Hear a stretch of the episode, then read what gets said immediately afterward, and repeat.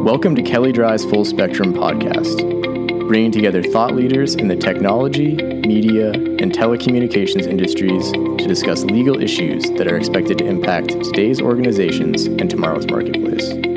Show notes and additional episodes are available at kelleydryefullspectrum.com. For more in depth commentary, head to our blog at comlawmonitor.com. This podcast is produced by the Kelley Drye Communications Practice Group.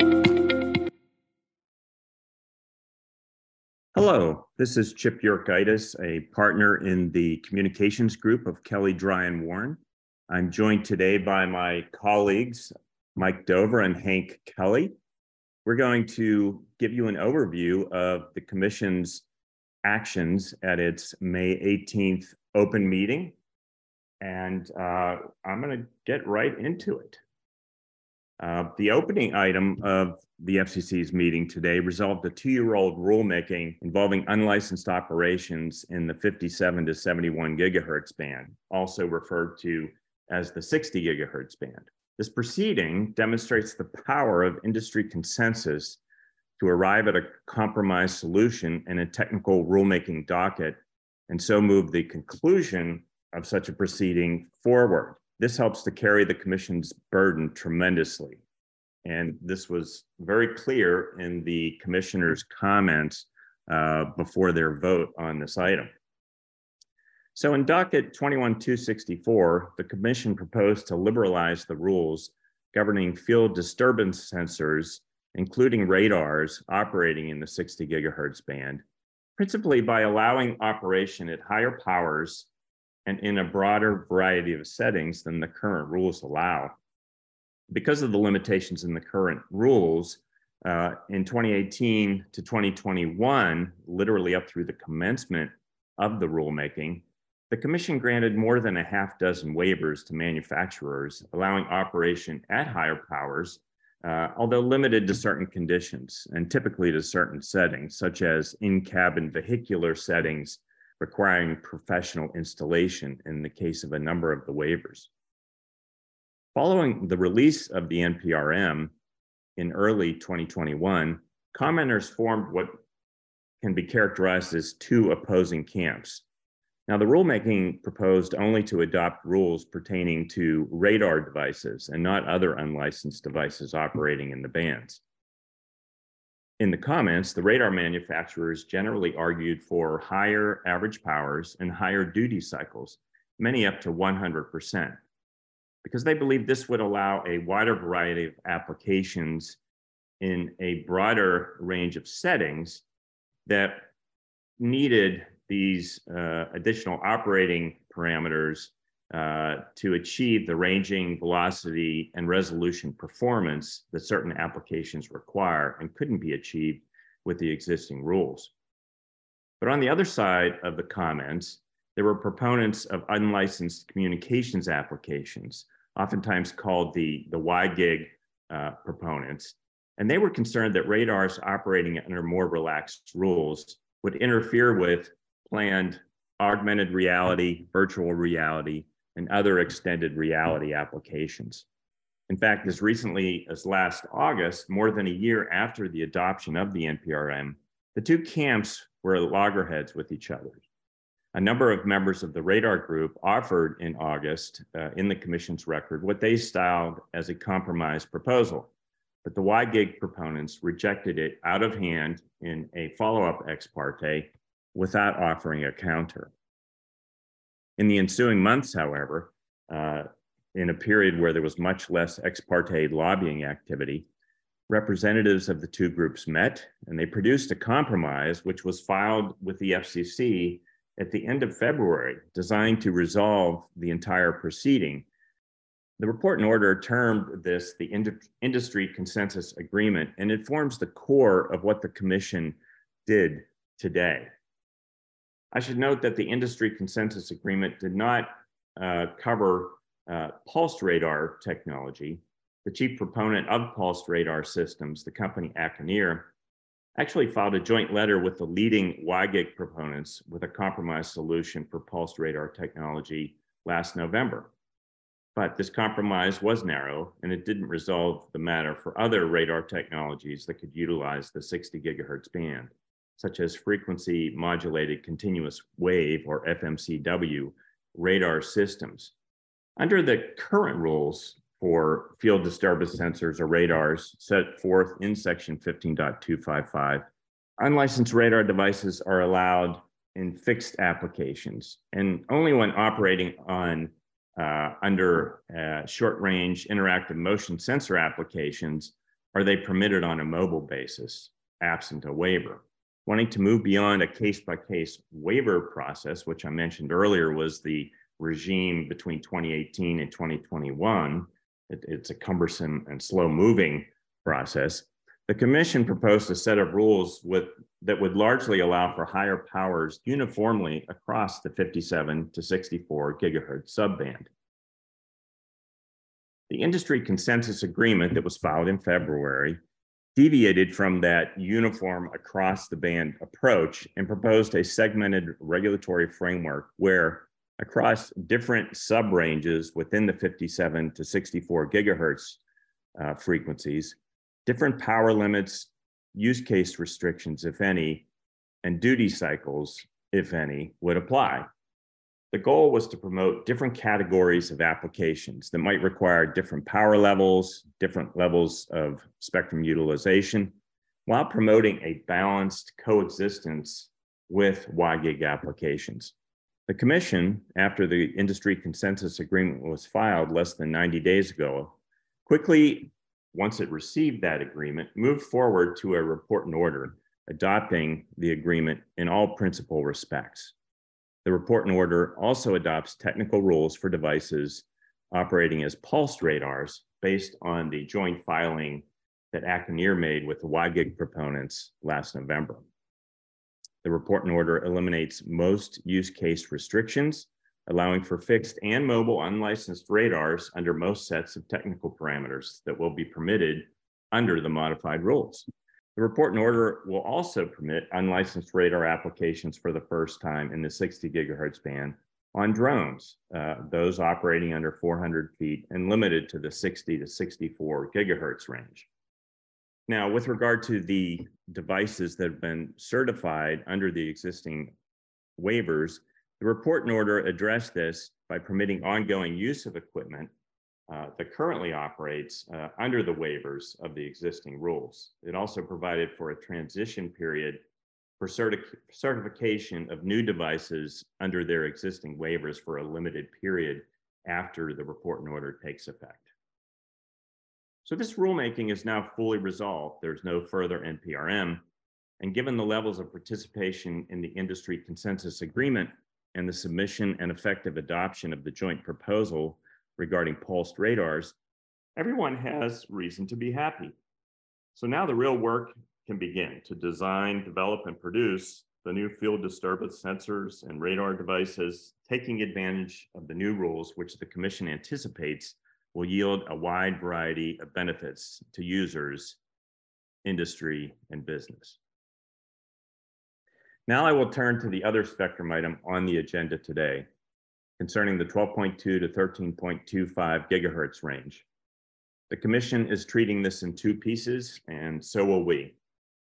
I will start with the commission's report and order and further notice of proposed rulemaking on the 12.2 to 12.7 gigahertz band. And Mike will tackle a notice of proposed rulemaking and related order concerning the 12.7 to 13.25 gigahertz band. These are both bands in the 7 to 16 gigahertz mid-band spectrum range that Chairwoman Rosenworcel identified as a principal focus of the Commission's spectrum management activity in the near future. Regarding the 12.2 to 12.7 gigahertz band, in a nutshell, the Commission resolved the 2021 rulemaking by declining to authorize two-way high-powered terrestrial mobile service in the band the FCC found that the introduction of such services in 12.2 to 12.7 gigahertz would impose a significant risk of harmful interference to existing and emergent services in the band, uh, including uh, and particularly satellite services. Because such interference could undermine investments made by incumbent licensees and jeopardize their potential to provide new satellite services, uh, and the Commission was particularly mindful of the provision of those services to underserved communities, including rural communities, the Commission opted to preserve and protect the incumbent services. But at the same time, the Commission issued a further notice of proposed rulemaking, raising the prospect for expanded terrestrial fixed service in the 12.2 to 12.7 gigahertz band and the possible permission of unlicensed use in the band for the first time. To give a little more flavor on the Commission's action, 12.2 to 12.7 gigahertz uh, is today allocated on a primary basis for non-federal use by the broadcast satellite service, which is referred to domestically as the direct broadcast satellite service or DBS. Uh, it's also allocated to the fixed satellite service uh, from the space to, to Earth direction, limited to non-geostationary orbit systems or NGSO FSS. And then there's a third allocation to the terrestrial fixed service. The fixed service allocation is utilized by what the commission has called the multi-channel video and data distribution service or MVDDS. In 2016, a coalition of MVDDS licensees filed a petition for rulemaking with the FCC that requested certain reforms to the band, including permitting MVDDS licensees to use the band for two-way mobile broadband services. In 2017, uh, essentially contemporaneously with the MVDDS petition for rulemaking, the Commission granted the first of several next generation NGSO FSS requests to operate in several spectrum bands, including 12.2 to 12.7 gigahertz.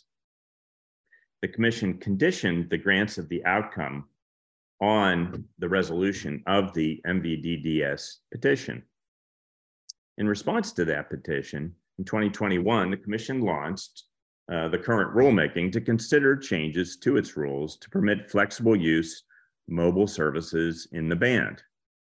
But they intended to do so only if those mobile services could be introduced without causing harmful interference to incumbent licensees and if so, whether such action would promote or hinder the delivery of next generation services in the 12.2 to 12.7 gigahertz band. When issuing that rulemaking notice, the Commission took pains to state that it was mindful of the significant investments made by satellite operators and other incumbents, and they valued the public interest benefits, benefits that could flow from such investments, particularly in rural and other underserved communities uh, that might be more expensive to serve through other technologies. So after addressing a record uh, in response to the rulemaking notice, the commission declined to make changes in the band. The band expressed a variety of viewpoints for and against introducing mobile services uh, in these frequencies on a coexistence basis with incumbents. There were debates in the record over the assumptions in competing studies examining whether such coexistence was even technically feasible.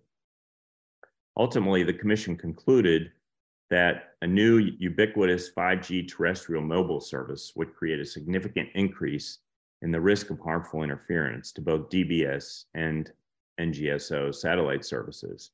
And it found unpersuasive a study submitted by the 5G advocates because of unsupported assumptions that undermine the study's reliability.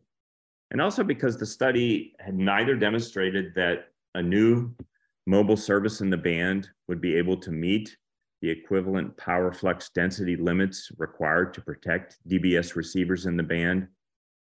Uh, and also because the study had not adequately addressed the issues raised both in the FCC's rulemaking notice and by opponents regarding the applicability of burden shifting protection obligations.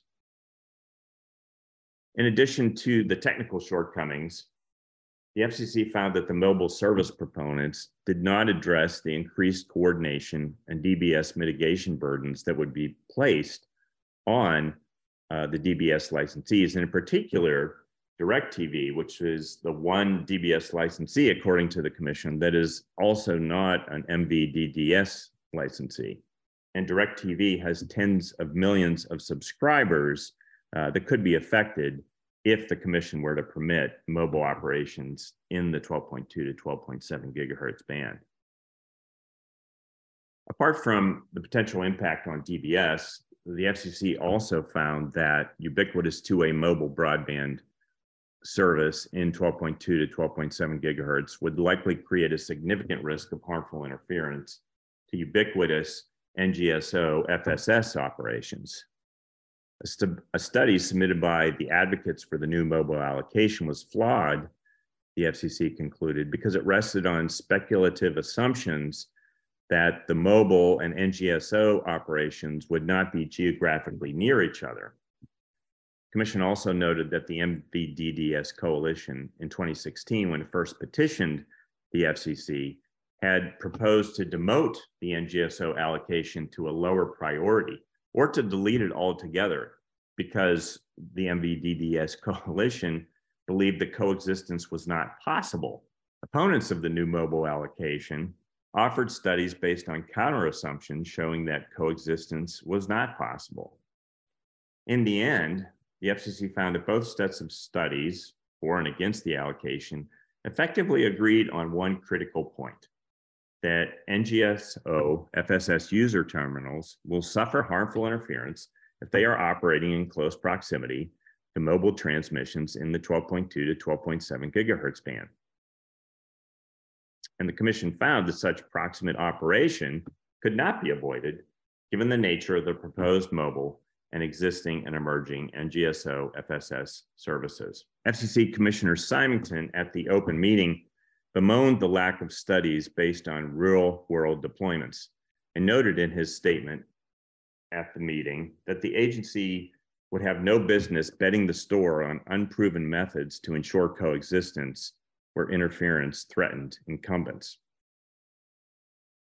Potentially significant aspect of the decision is that the FCC found that the burden should be on the new mobile entrants, not the incumbent DBS operators and subscribers, to show how new incumbent services could be provided once mobile services had been deployed in the band. This raises a question going forward whether the approach taken in this proceeding is a developing model in spectrum allocation decisions going forward about the relative burdens between new entrants and incumbents. The Commission addressed as part of the report and order declining to adopt the mobile allocation several elements of the MD, MVDDS licensing framework, uh, in particular build out requirements. In the accompanying notice of proposed rulemaking, or further notice of proposed rulemaking to be exact, um, the Commission will explore whether to expand terrestrial fixed use of the 12.2 to 12.7 gigahertz band in a number of ways. Several questions are asked. Should the FCC allow licensed one-way point-to-point or point-to-multipoint fixed links at a higher power than the current rules permit? This would support links over greater distances. And what about two-way point-to-point operations permitted at higher powers? The commission also seeks input uh, on, among other questions, whether to permit two-way point-to-multipoint links. In addition, the NPRM seeks input on the prospects for an expanded license framework based on a set of more lenient operating parameters for indoor use, uh, indoor only underlay use of the band. In addition to a host of questions about expanded licensed use of the band by fixed service, the commission also seeks input on the possibility of permitting for the first time unlicensed use of the 12.2 to 12.7 gigahertz band and the sharing technologies that could make that happen, drawing upon experiences and other analogous licensed, unlicensed shared bands, including the 6 gigahertz band. Currently, under the Part 15 rules, the entire 10.6 to 12.7 gigahertz range is designated as restricted so as to protect incumbent licensed services in that frequency range. What this means is that unless expressly permitted by rule or waiver, unlicensed devices may not intentionally radiate energy into these frequencies. This protects sensitive radio services from harmful interference. So as the threshold question in this further notice regarding unlicensed use, the commission asks whether and how unlicensed operations could operate in the band without causing interference to co-band DBS, NGSO, or fixed MVDDS licensed services. Although the commission will not at this time be adopting rules to introduce flexible use mobile services in the 12.2 to 12.7 gigahertz band, the commission took the next step in the second item on its agenda today in a related proceeding, moving from a 2022 notice of inquiry that explored whether flexible mobile use might be introduced into some or all of the 550 megahertz immediately above 12.7 gigahertz and adopted a new rulemaking notice that proposes to do precisely that and a related order designed to gather information regarding existing deployments and operations in the band. My colleague Mike Dover will now tell you a lot more about this other part of the second item. Mike? Thanks, Chip. Yes, that's uh, that's right. The commission in the same document also adopted a notice of proposed rulemaking or NPRM seeking comments on proposals to expand the use uh, to expand the current use of the 12.7 gigahertz band, which is uh, 12.7 to 13.25 gigahertz. As background, the 12.7 gigahertz band is currently allocated primarily for terrestrial non-federal use for fixed services, fixed satellite services, and mobile service, with one federal use in the upper portion of the band at the 12.75 to 13.25 gigahertz uh, range for NASA operations of a receive-only Earth station for its interplanetary mission signals. In response to the submitted comments, in this NPRM, the Commission states that very few parties have argued that the current ban should be left unchanged or untouched.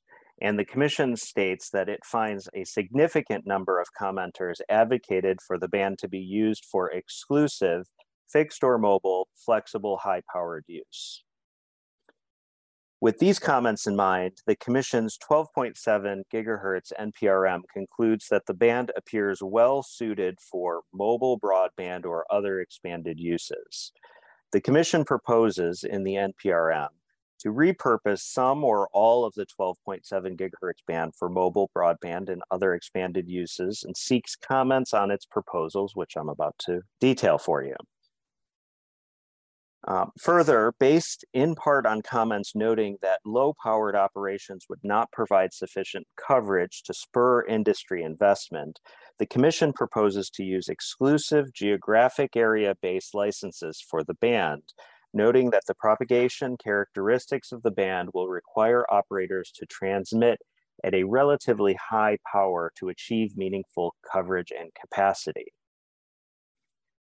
Uh, now, it's noteworthy that uh, these proposals by the commission are over the um, objections of some satellite industry comment commenters that advocated for expanded satellite use in the band. However, in its NPRM, the commission notes that uh, little satellite use currently occurs in the band, but seeks comments on preserving incumbent satellite systems while ensuring against mobile and fixed system interference to incumbent satellite providers. To facilitate the transition of incumbent operations, the Commission proposes to use its Emerging Technologies Framework to relocate or repack incumbent terrestrial licenses. With its Emerging Technology Framework, the commission sets a sunset date for terrestrial incumbents, after which licensees may not cause harmful interference to new broad uh, to new band entrants. Prior to the sunset date, new entrants are allowed to operate, but must enter into mandatory negotiations with incumbents to gain early entry into the band. And as part of that process, if necessary, the new entrant may pay for relocation of terrestrial inc- uh, incumbents operations to comparable facilities. However, the Commission seeks comment on whether it should also apply or uh, instead apply a cost sharing model, uh, quote, so that all licensees that derive a benefit from a relocation action share the responsibility for the costs of that relocation, regardless of whether or not they are the first to deploy their system or deploy their systems after other licensees have already deployed and incurred spectrum clearing costs, end quote. Under the emerging, emerging technologies framework, the commission proposes that after the first mobile broadband expanded use license is issued in the band, incumbent point-to-point licensees in the band would become secondary, operating on an unprotected non-interference basis to the new licensed operations. With respect to broadcast auxiliary service call signs and cable television relay service licenses currently operating in the band, uh, the Commission states that because coordination among these incumbents and new mobile broadband and other expanded use operations may be in, uh, feasible because of temporary fixed links or mobile transmitters, uh, the Commission proposes to repack mobile uh, broadband auxiliary services and cable television relay incumbents into a 25 megahertz segment within the 12.7 gigahertz band. With respect to fixed satellite service, the Commission proposes to grandfather the 23 incumbent Earth stations in the 12.7 gigahertz band that conform to standard Earth to space operations uh, but the commission proposes that no additional Earth stations would be authorized in that band. It also notes that non-conforming fixed satellite service operations would only be permitted to continue on a non-interference basis and would have no right to protection from harmful interference. With respect to how to identify incumbent operators for purposes of the transition, the commission proposes to use current information on file reflected for each license and a determination of whether the facilities are operating as authorized. And um, in addition to the uh, NPRM on 12.7 bands, the commission included an order um, that requires a refresh on license information, stating that for each broadcast auxiliary service authorization, uh, covering the 12.7 gigahertz band. Uh, the commission directs fixed and mobile broadcast auxiliary service licensees under Part 74 to certify the accuracy of all information reflected on each license and include whether the facilities are operating as authorized and if the licensee is unable to make that certification for any given license, the operator must cancel or modify the license and the order directs the wireless bureau to establish um, a date to be a certification window to be announced through public notice.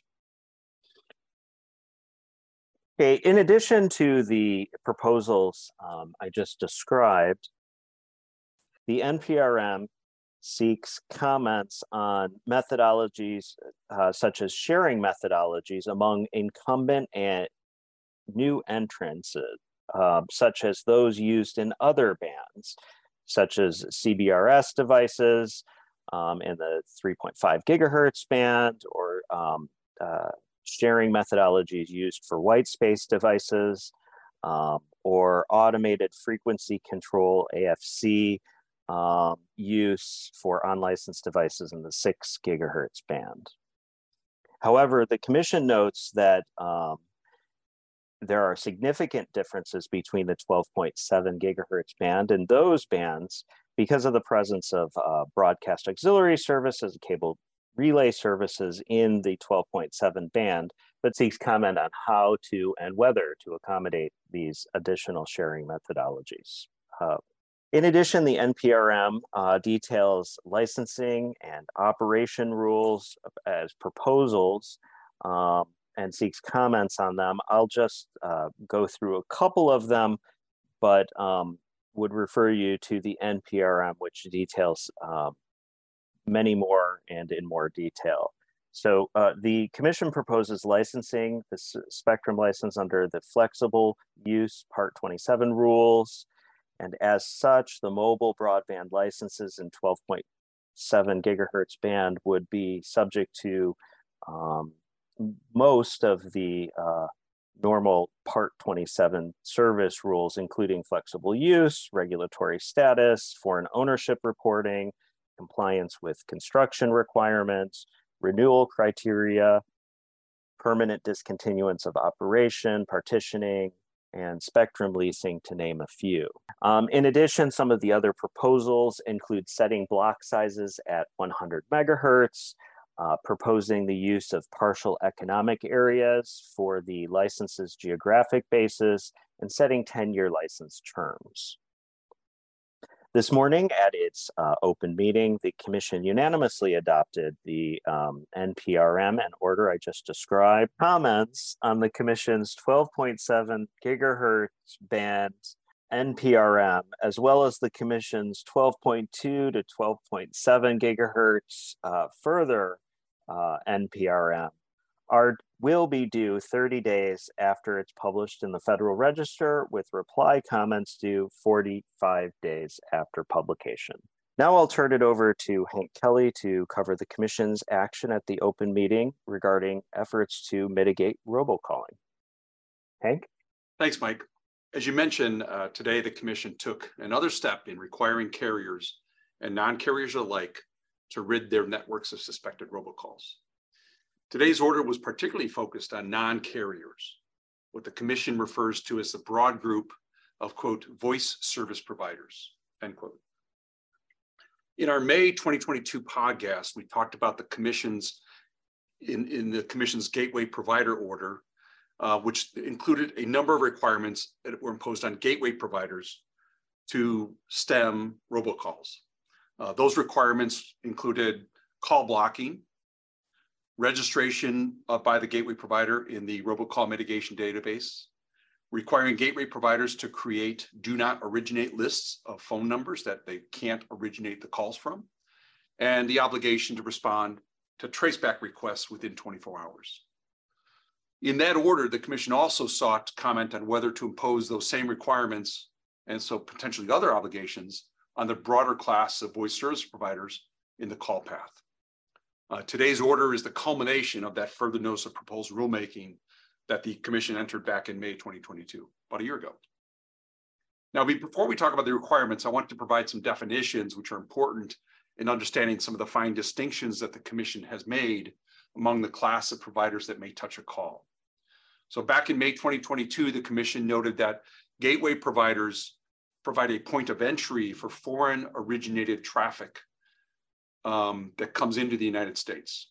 Uh, more specifically, a gateway provider is defined as a US based intermediate provider that receives a call directly from a foreign originating provider or a foreign intermediate provider at its US based facilities uh, and then transmits that call downstream to another US provider. Uh, the Commission's May 2022 obligations that I mentioned were imposed on those gateway providers. Now, the commission's also uh, defined a voice, a quote, voice service provider to include any entity that originates, carries, or terminates voice calls through time division multiplexing, TM, voice over internet protocol, or wirelessly. Now, obviously, the term voice service provider is much broader than gateway provider, and this definition now includes basically any entity in the United States that touches a voice call. So as a result of the actions taken by the commission today, every call will now be subject to some form of, of robocall mitigation. Every call within the United States will be some form of some robocall mitigation.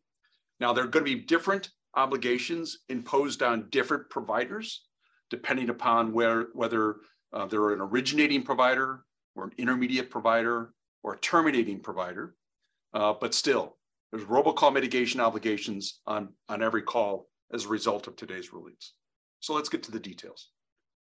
Now, first, the commission requires that all voice service providers respond to traceback requests from the FCC, from law enforcement, and from the industry trace traceback group within 24 hours.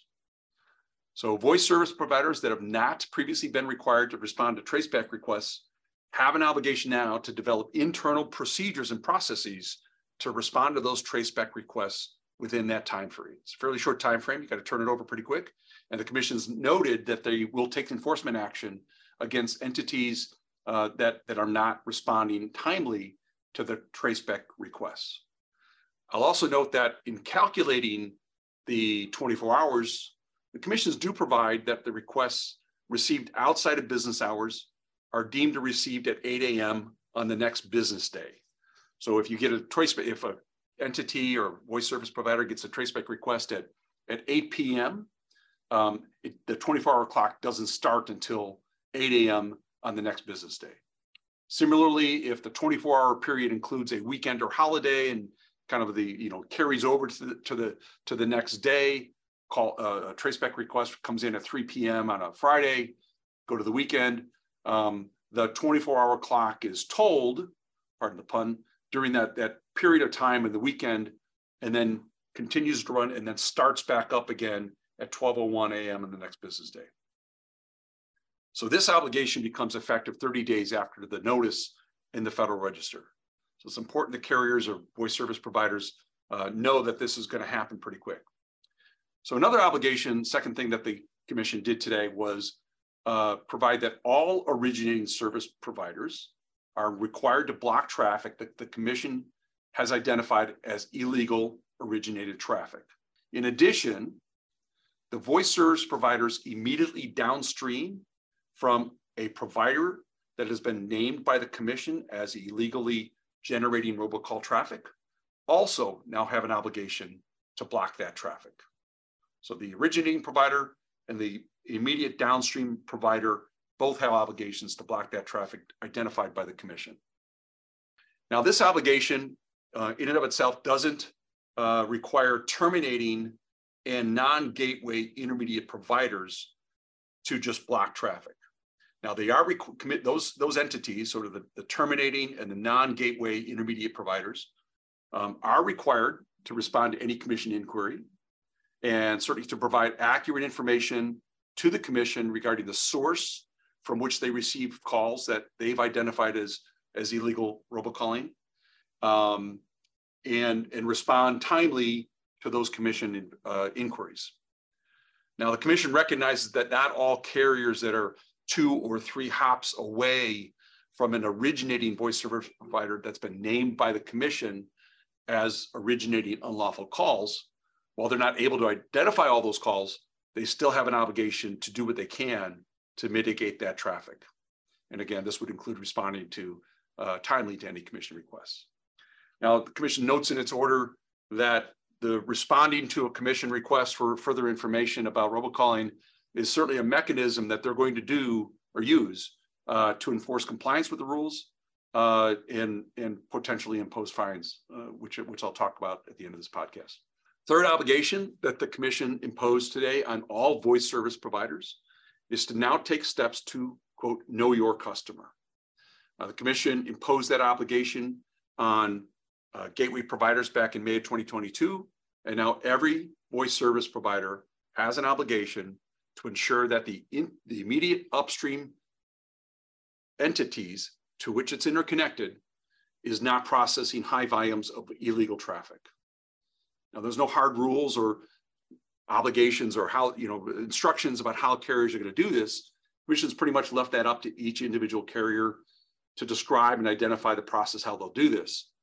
But every service provider has to ha now have an oblig a working process in place uh, about how they will take steps to know your customer. And they've got an obligation to include that in their robocall mitigation plan. In the second part of the commission's order, uh, today, the commission issued a further notice of proposed rulemaking to investigate and receive comment on additional measures that the commission can undertake to stem robocalls. Now, first, the commission is proposing to require terminating providers to offer an analytics-based blocking of calls that it believes that the terminating provider believes are likely to be illegal, and to provide those blocking services to their customers on an opt-out basis without charge. So carriers would be terminating carriers specifically would be required to adopt procedures to identify through an analytical approach potential mobile calls and to block those calls at no charge to their customers unless the customer opts out of that process. So the current commission's rules permit these call blocking services, uh, but don't require terminating carriers to actually do the blocking.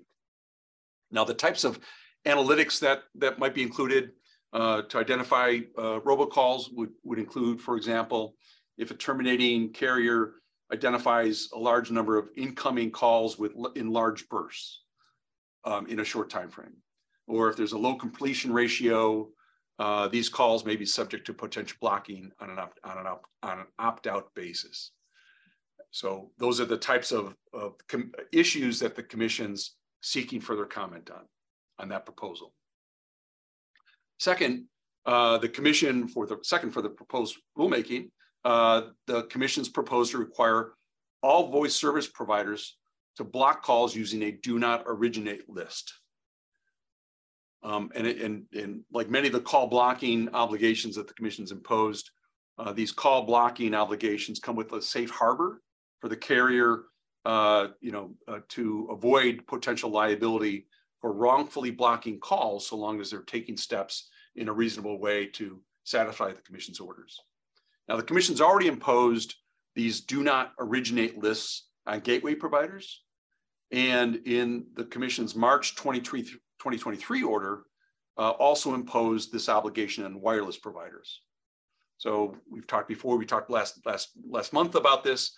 Um, these do not originate numbers include, for examples, uh, numbers uh, for which a subscriber to the number to who's been assigned the number has requested that calls purporting to originate from that number be blocked because those numbers assigned to that customer are only used for inbound calls.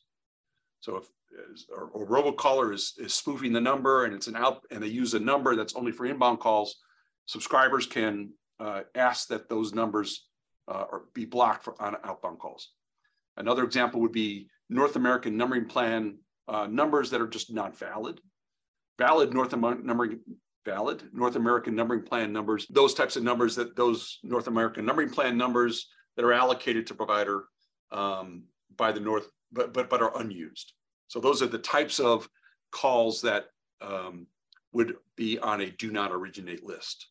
And the commission is looking for comment on whether they can impose those obligations on the broader class of voice service providers. And I would guess that since they've done it for gateway providers and wireless providers, they're going to do the same thing with, with uh, all voice service providers. Um, third uh, inquiry is the commit that's uh, the commission uh, consistent with the Trace to Acts directive to provide uh, transparency to voice providers that have their calls blocked. The commission is seeking comment on which SIP code should be used by the terminating providers that actually block those calls to notify the originating providers and the originating callers that their calls have been blocked. Now, this is kind of a technical thing, not a big policy issue here, um, but the, the commission has previously um, permitted carriers to use uh, other SIP codes that, that would be sent back to the originating providers and to the originating callers to notify those customers that the uh, the calls have been blocked. Um, now the, the, the, industry has recently come out with a new, new SIP code 603 that would be used to convey the message network blocked. Um, and the commission is looking for uh, comment on whether that's the appropriate uh, code to be used for, for that transparency. And then finally, the, the commission is proposing to authorize a base forfeiture of $11,000 uh, for any voice service provider that fails to take affirmative measures to prevent new and renewing customers from using its network to originate illegal calls. And this would include uh, not actually knowing your customer and exercising due diligence and ensuring that the services are not being used to originate illegal traffic. So, so that's a pretty good summary of what the commission did today with robocall. Another big step forward in eliminating robocalls uh, within the United States, now providing robocall mitigation uh, on, on virtually every call that that's originated, uh, whether it be foreign, foreign originated or originated within the United States. Um, I'll, I'll, also note uh, that, uh, first of all, comments on the uh, further notice of proposed rulemaking are due 30 days after publication in the Federal Register. Uh, so uh, thank you, Chip, and thank you, Mike. Uh, that's a full summary of, of sort of the commission's actions today. Uh, join us again next month. Uh, we'll go through the same thing and provide some commentary as quickly as we can on recent commission actions. Thank you. The views and ideas expressed on this program are strictly those of the host or guests and do not necessarily reflect the views of Kelley Drye and Warren LLP, its staff, or management.